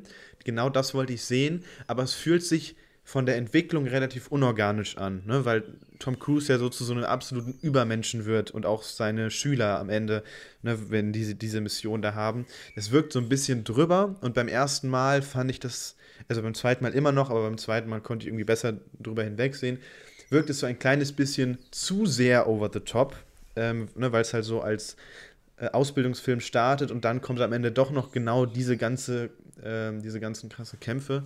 Aber äh, wie gesagt, für mich auch echt ein absolutes Kino-Highlight, ähm, was sich sehr gelohnt hat, da auch durchaus mal äh, sich das zweimal anzugucken. Und ja, gerne mehr von sowas. Es gibt sicherlich, auch hier kann man sagen, es ist auch Militärpropaganda und auch die Rolle der Frau ist wie in Top Gun 1. Ähm, das sind definitiv kritische Punkte und natürlich auch Tom Cruise selbst. Ähm, ne, das ist, hat immer so ein Geschmäckle dann bei Top Gun Maverick, aber im Großen und Ganzen doch ein ganz großes Highlight. Ja, das also kann ich so unterschreiben. Und wie du schon sagtest, ich fand das wirklich, also wirklich einen absoluten Kunstgriff, wie gut dieses Drehbuch funktioniert. Äh, einfach, ja, nicht nur in Sachen Fanservice, sondern auch, also, ich meine, dir wird es ja wahrscheinlich genauso gegangen sein. Ich, ich bin am Ende aus dem Kino rausgegangen und habe gedacht, ja, eigentlich war der erste Top Gun ja doch gar nicht so übel. so, und wenn ein Film ja. das schafft, mir den ersten Top Gun, dem ich zwei Sterne gegeben habe, dann doch irgendwie noch so als, ah ja, eigentlich war es doch gar nicht so schlecht zu verkaufen, dann ja, finde ich, hat, ja. also da, dann hat irgendjemand richtig, was richtig gemacht beim Drehbuchschreiben.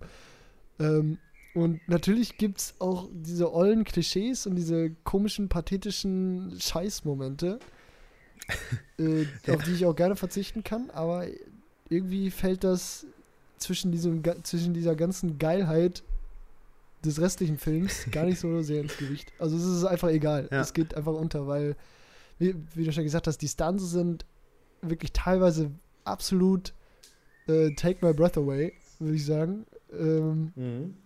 Das ist äh, das ist wirklich der helle Wahnsinn. Äh, ja. Und ja, genau, wenn es dann halt noch einigermaßen gut geschrieben ist, ich finde auch die, also wie du schon sagtest, ja, die, die Frauenrolle ist immer noch ziemlich flach, aber ich finde, die Liebesgeschichte funktioniert zumindest marginal besser als beim ersten Mal, weil die quasi nicht geschrieben werden muss, als sie lernen sich gerade kennen und verlieben sich dann, sondern von wegen, ah, sie haben sich schon ein paar Mal geliebt und jetzt ist halt einfach ja, wieder ja, ja, so, man muss da nicht, man braucht da kein Setup, man kann das relativ schnell akzeptieren, dass die Chemie, ich meine, die Chemie zwischen den beiden stimmt ja auch. Ja, das muss man schon sagen, das fand ich bei Top Gun 1 auch nochmal irgendwie nochmal schwierig, aber äh, das nimmt man denen auf jeden Fall ab.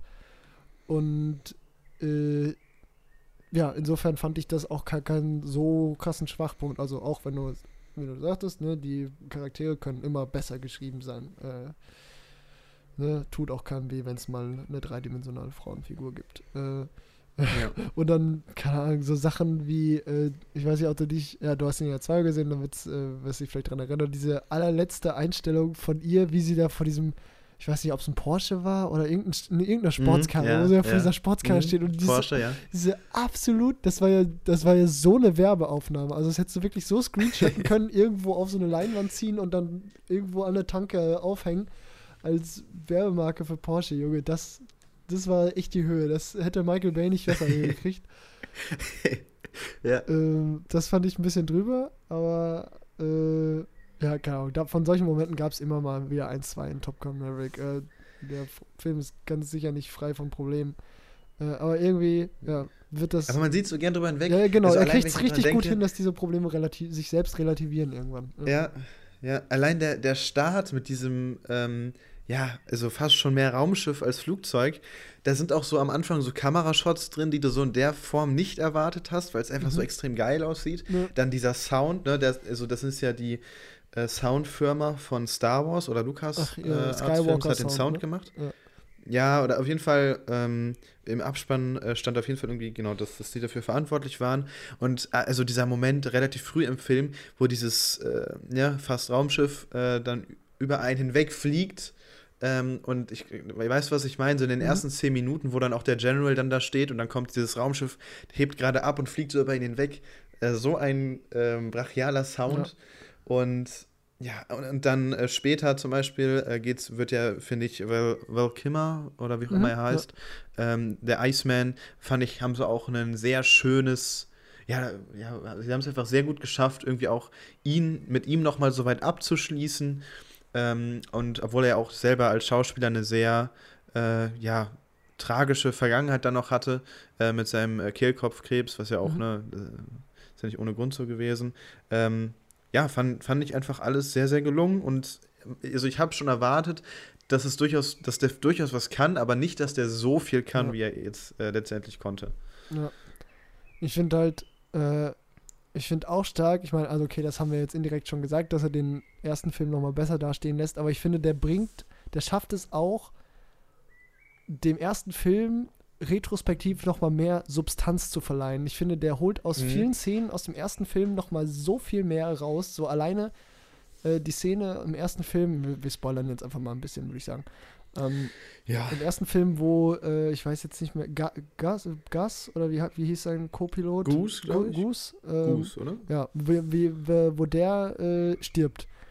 Ne, das ist, ist ja. finde ich, der, der stärkste Augenblick im ersten Film. So der einzige, der ja. so ein bisschen emotionale Tiefe in die Figur von Maverick reinbringt. Nee, Goose, ja. Goose, ja, ja. ja so, also ich glaube, wir alle wissen, worüber wir reden. Und dann, ähm, wie gut das allein durch die Figur von Miles Teller im zweiten Film nochmal aufgearbeitet wird und da zusätzlich äh, weiterverwertet wird. Äh, ich finde das einfach richtig gut gemacht. Da hat sich irgendwie, hat sich jemand auf jeden Fall mit dem ersten Film beschäftigt und gedacht, ja, okay, an den Stellen können wir noch was rauskitzeln.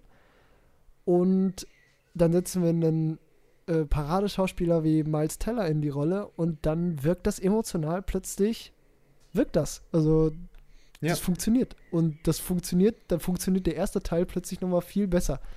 Äh, und solche Sachen, und ich, also ich muss auch generell sagen, äh, Miles Teller war eine absolute Goldentscheidung äh, fürs ja, Casting. Äh, ja. Wirklich äh, Win of the Year, würde ich sagen, für fürs Casting. Äh, neben, neben würde ich vielleicht sagen, hier, wie heißt der, Paul Dano als Riddler. So mhm. die, die beste Casting-Entscheidung bisher dieses Jahr. Ähm, ja, also das, also das ist einfach ein Meisterstück, wie man aus so einem, so einem mittelmäßigen bis schlechten Film noch so viel rausholen kann und das ja. irgendwie so umdrehen kann, dass das einfach zu einem, ja, also so im Action-Genre würde ich schon sagen, kann man Top Gun 2 schon als kleines Meisterwerk bezeichnen. Ja. ja, und also man verzeiht dem Film sogar, dass er so viele alte Szenen des alten Films auch nochmal mit einspielt, weil das mhm. ist ja eigentlich auch immer eher so ein Ding, was man, ja, was selten funktioniert ich weiß es auch nicht, wie gut das so hier an sich funktioniert. Also vor allen Dingen, wenn man kurz vorher den ersten Teil geguckt hat, denkt man sich so ein bisschen, ja, ich brauche es eigentlich gerade nicht, aber auch selbst das verzeiht man dem Film ja. dann doch insgesamt sehr gerne. Ja, ja. Ja. Ja. Also. Ähm, ich hätte es fast. Hm, ja? sag, sag, du. Sorry. Sag wolltest, du? Nee, nee. nee, wolltest du noch was zum Film sagen? Oder? Ich hatte jetzt nur äh, noch gesagt, äh, hätte quasi den Vergleich eingestellt, dass es, äh, das habe ich in meiner Review auch geschrieben, gewissermaßen als der Blade Runner 2049 des US-Militär-Propagandakinos äh, funktioniert. Weil also Blade Runner ist ja, ja quasi auch, äh, auch so ein, so ein, zweiter Teil einer Reihe, der den ersten Teil nochmal richtig gut weiterdenkt und äh, nochmal über das eigene Potenzial hinaushebt und parallel einfach ein absolutes Brett ist. ja, ähm, ich würde sagen, dann kommen wir jetzt abschließend für heute endlich zur lang ersehnten Hausaufgabe, die du damals aufgegeben hast. Jedes Mal. Äh, für die Leute. Zur lang ja. ersehnten mit Betonung auf lang, ja. Ja, äh, LA Confidential ähm, aus den 90ern mit Guy Pearce und Russell Crowe in der Hauptrolle. Ähm, ja, glaube ich, ne, Neo-Noir-Film, mhm. was so dein favorites oder eins deiner favoriten Genres ist. Und ja, also ich sag mal so, bei mir ist es wirklich schon sehr lange her. Ich schaue gerade mal, wann das jetzt war. Ähm, ja, es ist so ziemlich zwei Monate her, glaube ich, seitdem, oder? Ja, also wenn, bist du noch bereit für einen kurzen Handlungs-, also auch wenn das eigentlich, also, oder weißt du noch, kannst du es ja, nochmal grob zusammenfassen? Ich kann es, glaube ich, sehr grob zusammenfassen. Es geht anfangs darum, dass ein Gangsterboss abgetreten ist und jetzt eine Lücke hinterlassen hat in LA und es so verschiedene Parteien gibt, die sich jetzt äh, um diesen frei gewordenen Platz an der Spitze der Kartelle und der äh, Mafia äh, die Finger lecken.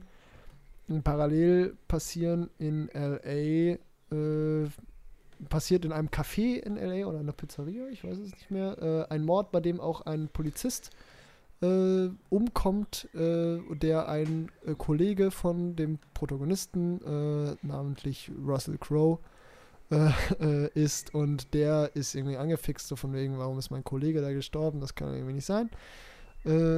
Der ist da angefixt und ist parallel oder ist sowieso schon so ein, so ein harter Hund im Polizeibusiness. Ähm, und der macht sich dann äh, auf die Suche nach den Mördern. Äh, ja, genau. Nebenstrang der Handlung ist der von Guy Pierce, der sich auch, äh, der quasi als Streber, äh, könnte man fast sagen, oder halt als sehr, sehr vorbildlich und sehr, sehr äh, pflichtbewusster äh, Detective jetzt neu in diese Polizei ähm, im LA, ins LAPD quasi eingetreten ist und der ähm, damit quasi seinen ersten Mordfall äh, untersuchen möchte und alles daran tut, da eine leitende äh, Rolle drin zu übernehmen. Äh, weitere Rolle übernimmt Kevin Spacey, der, mhm, stimmt, ähm, ja. der auch einen Polizisten spielt, der sehr auf seine äußere Erscheinung ähm, achtet, also viel in Medienproduktionen mitspielt und immer so eine kleine Show ähm, aus seinen Verhaftungen macht und da immer so einen Deal mit den Reportern am Laufen hat. Ähm, genau, insgesamt geht es in LA Confidential um relativ viel, würde ich sagen. Jetzt auch ab, mhm, von, der, ja. von der Handlung abgesehen. Also es geht so ein bisschen um Korruption der Polizei, gerade in den 50er Jahren. Ähm, es geht um Hollywood, äh, so die, vor allem die Symbolfiguren der Schauspielerin, die ja viel äh, Sexsymbole damals auch waren Äh, ja. Und äh, es geht um äh, ja, ein bisschen auch um die Rolle der Frau, vor allem wenn es dann bei Russell Crowe, der ja einer ist, der sich sehr für ähm, die Unversehrtheit der Frau, der Frau einsetzt, äh, der, beziehungsweise anders gesagt, der einfach gerne Frauenschläger zusammenschlägt. Ähm, äh, und sich dann parallel äh, in Kim Basinger verliebt. Und es geht um, was wollte ich noch sagen? Eine Korruption der Polizei, habe ich gesagt. Also es gibt halt um verschiedene Facetten der Korruption von der Polizei. Ne? Es äußert mhm. sich halt einmal durch Kevin Spacey, äußert sich halt aber auch durch Selbstjustiz, Russell Crowe. Ja. Oder das äußert ja. sich durch ganz klassische Korruption, wenn es um äh, ja, falsches Spiel mit der Mafia halt irgendwie geht, dass sich dann durch diverse andere Charaktere, wir, wir wollen noch nicht zu viel verraten, äh, dann halt auch wieder die Bahn spielen. Ja, wo, wo wir bei dem, bei der Hausaufgabe spoilern wir immer. Also Ach ja, stimmt, ja, genau. Ja. Sonst was verraten. Ähm, stimmt, ja. ja. genau. Also es äußert sich dann halt durch den äh, leitenden Polizeichef da in der Abteilung, der ja. so irgendwie noch seine Finger im Spiel hat. Genau, es geht halt irgendwie darum. Um, ja, doch, Korruption ist, würde ich sagen, so das Leitmotiv von LA Confidential. Und das alles so im Setting des äh, 50er Jahre LAs. Also ich fand ihn auf jeden Fall sehr einnehmend von der Atmosphäre. Mhm. Ähm, also war schon sehr düster. Insgesamt war das aber auch einer, also das habe ich so ab und zu bei Filmen, wo einem so die Namen so nur so um die Ohren ge äh, geworfen werden. Äh, und weil es halt auch echt relativ um viel ging in dem Film. Äh, das ist so ein Ding, ich glaube, den, den müsste man jetzt eigentlich nochmal gucken. Ähm, einfach weil ich persönlich so ein bisschen abgehängt wurde beim, mhm. beim ersten Mal schauen, äh, weil ich irgendwann habe ich so ein bisschen den Überblick verloren. Es ist nie so, dass ich völlig lost war, aber ich würde lügen, wenn ich jetzt sagen würde, dass ich wirklich alles äh, komplett nachvollziehen konnte. Ähm, ja, aber so insgesamt äh, auf jeden Fall ein spannender Film, weil man ja auch irgendwie, ja, es gab ja ne, diese mit äh, Spacey, äh, ja, dann Russell Crowe und Guy Pierce, drei sehr verschiedene äh, ja, Hauptfiguren, ähm, ja, wo, wo man vieles nachvollziehen konnte, vieles nicht nachvollziehen konnte, aber jede Figur hatte schon seine sehr starken Kanten, äh, was ja solche Figuren eigentlich auch immer noch mal deutlich spannender macht. Und ich fand, die waren auch alle äh, recht spannend. Ja. Und ähm, ja, insgesamt ein Film, den, den ich, wie gesagt, glaube ich, öfter gucken muss, um ihn dann nochmal mehr zu appreciaten, aber kann man sich auf jeden Fall sehr gut angucken. Ja, also ich finde, der fühlt sich so ein bisschen an wie sieben Light. Äh, so die Light-Version von sieben. So, äh, so ein Detective-Noir-Krimi, nur halt nicht ultra düster, sondern halt nur so ein bisschen düster und ein bisschen mehr Mafia und weniger Serienmörder. Ähm, ja. Aber äh, genau, halt gerade so dieses Zusammenspiel dieser drei Hauptfiguren ähm, und dann Kim Basinger noch so ein bisschen als mysteriöse Femme Fatale, auch wenn die, fand ich, noch mysteriöser hätte sein dürfen, gerne, beziehungsweise ich finde, ihre Figur bleibt halt irgendwie so ein bisschen zu blass, um wirklich faszinierend zu sein. Ähm, mhm. äh, fand ich so ein bisschen. Äh, also an sich aber die große Stärke von LA Confidential ist generell der Facettenreichtum halt in der Thematik und in der Charakterauswahl, fand ich auf jeden Fall auch. Ähm, ne, genau, aber wie du, wie du schon sagtest, so das Name-Dropping ist sehr anstrengend in dem Film über die Laufzeit. Das kann einen äh, schon gut abhängen.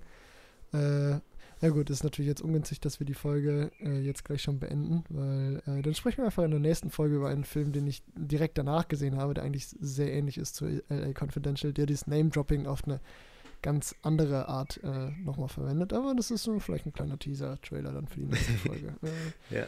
Genau, aber an sich äh, würde ich sagen, ich, ist mir nochmal aufgefallen, ach ja, es ist irgendwie so schade, dass Kevin Spacey momentan Persona non grata in Hollywood ist, weil das ist einfach ein ja. fantastischer Schauspieler. Das kann man einfach nicht anders sagen. Der hat so eine Präsenz und in dem Film mag man den auch einfach, obwohl er so ein Arsch ist. Mhm. Ich weiß nicht, also er schafft ja. das irgendwie und ach, ich finde das so schade, weil es ist es ist wirklich ein, ja, ein schmerzlich vermisster Schauspieler, finde ich, in Hollywood. Und ja, wenn er nicht so eine Scheiße abgezogen hätte, dann sähe das vielleicht ein bisschen anders aus jetzt. Naja, machst du nix. Ja. Ja, ähm, wir brauchen jetzt eine neue Hausaufgabe und ich hatte jetzt gerade die Idee, weil ich einen Film habe, der sehr schwer verfügbar ist, dass wir den, also äh, es wird dann in die Hausaufgabe nicht in der nächsten, auch nicht in der übernächsten, sondern dann in der über, übernächsten Folge gehen. Ja. Ähm, genau, und zwar, ehrlich gesagt, können wir den Film ja dann, weil ich habe den auf Blu-ray, vielleicht einfach zusammen gucken, ah, äh, wenn wir dann eh die nächste Folge ja. bei dir äh, zusammen aufnehmen. Oder bei mir, wie auch immer. Äh, und zwar ist es ein, ich, ich hoffe, du hast es noch nicht gesehen. Ähm, mein Vater pocht schon ganz lange darauf, dass ich mir es unbedingt mal angucke. Und ich dachte mir, vielleicht interessiert dich das auch. Es ist ein Musikfilm aus den 80ern über ein Musikalbum von einer recht bekannten Band. Ähm, und zwar, äh, ja, der Film zum Pink Floyd-Album uh, The Wall. Nice, den habe ich noch nicht gesehen, den wollte ich aber schon sehr lange mal sehen, weil das, also zumindest ja. das Cover auf Letterboxd sieht äh, sehr nach meinem Geschmack aus. es, äh, es soll auch durchaus verstörend sein, ja, aber ich habe, wie gesagt, mein Vater hat mir die Blu-ray geschenkt und ich habe vorhin mal geguckt, der ist nirgendwo so wirklich verfügbar und dann bietet sich ja einfach an, also ja, den zusammen zu gucken. Dann haben wir es auch beide auf jeden Fall relativ zeitig oder auch zu einem gleichen Zeitpunkt zusammen gesehen und können dann direkt danach drüber sprechen. Ja, da ist der frisch. Ähm, und, ja, ja, nice, finde ich gut. Ja. Den hatte ich irgendwie so gar nicht auf dem Schirm momentan, aber dafür ist die Hausaufgabe ja da. Ja, cool. Ja. ja. Dann lass uns das so tun. Und ja, dann bedanke ich mich wie immer sehr für deine Zeit. Hat sehr viel Spaß gemacht. Ja. Und dann hört man sich in zwei Wochen schon wieder. Ja, beziehungsweise äh, vielleicht auch äh, in unserem Fall. Wir auch gleich in fünf Minuten, aber. genau. ja. aber das hat euch ja nicht äh, zu interessieren oder nicht zu äh, beunruhigen. Das Einzige, was euch interessieren genau. muss, ist, was für ein anderer Film das wohl sein könnte, der auch mit Name-Dropping und LA Confidential zu tun haben könnte. Ja. Genau. Ja. Gut. Ja, alles klar. Ja. Dann. Dann. Bis dahin. Bis dahin. Und. Und. Ciao. ciao. ciao.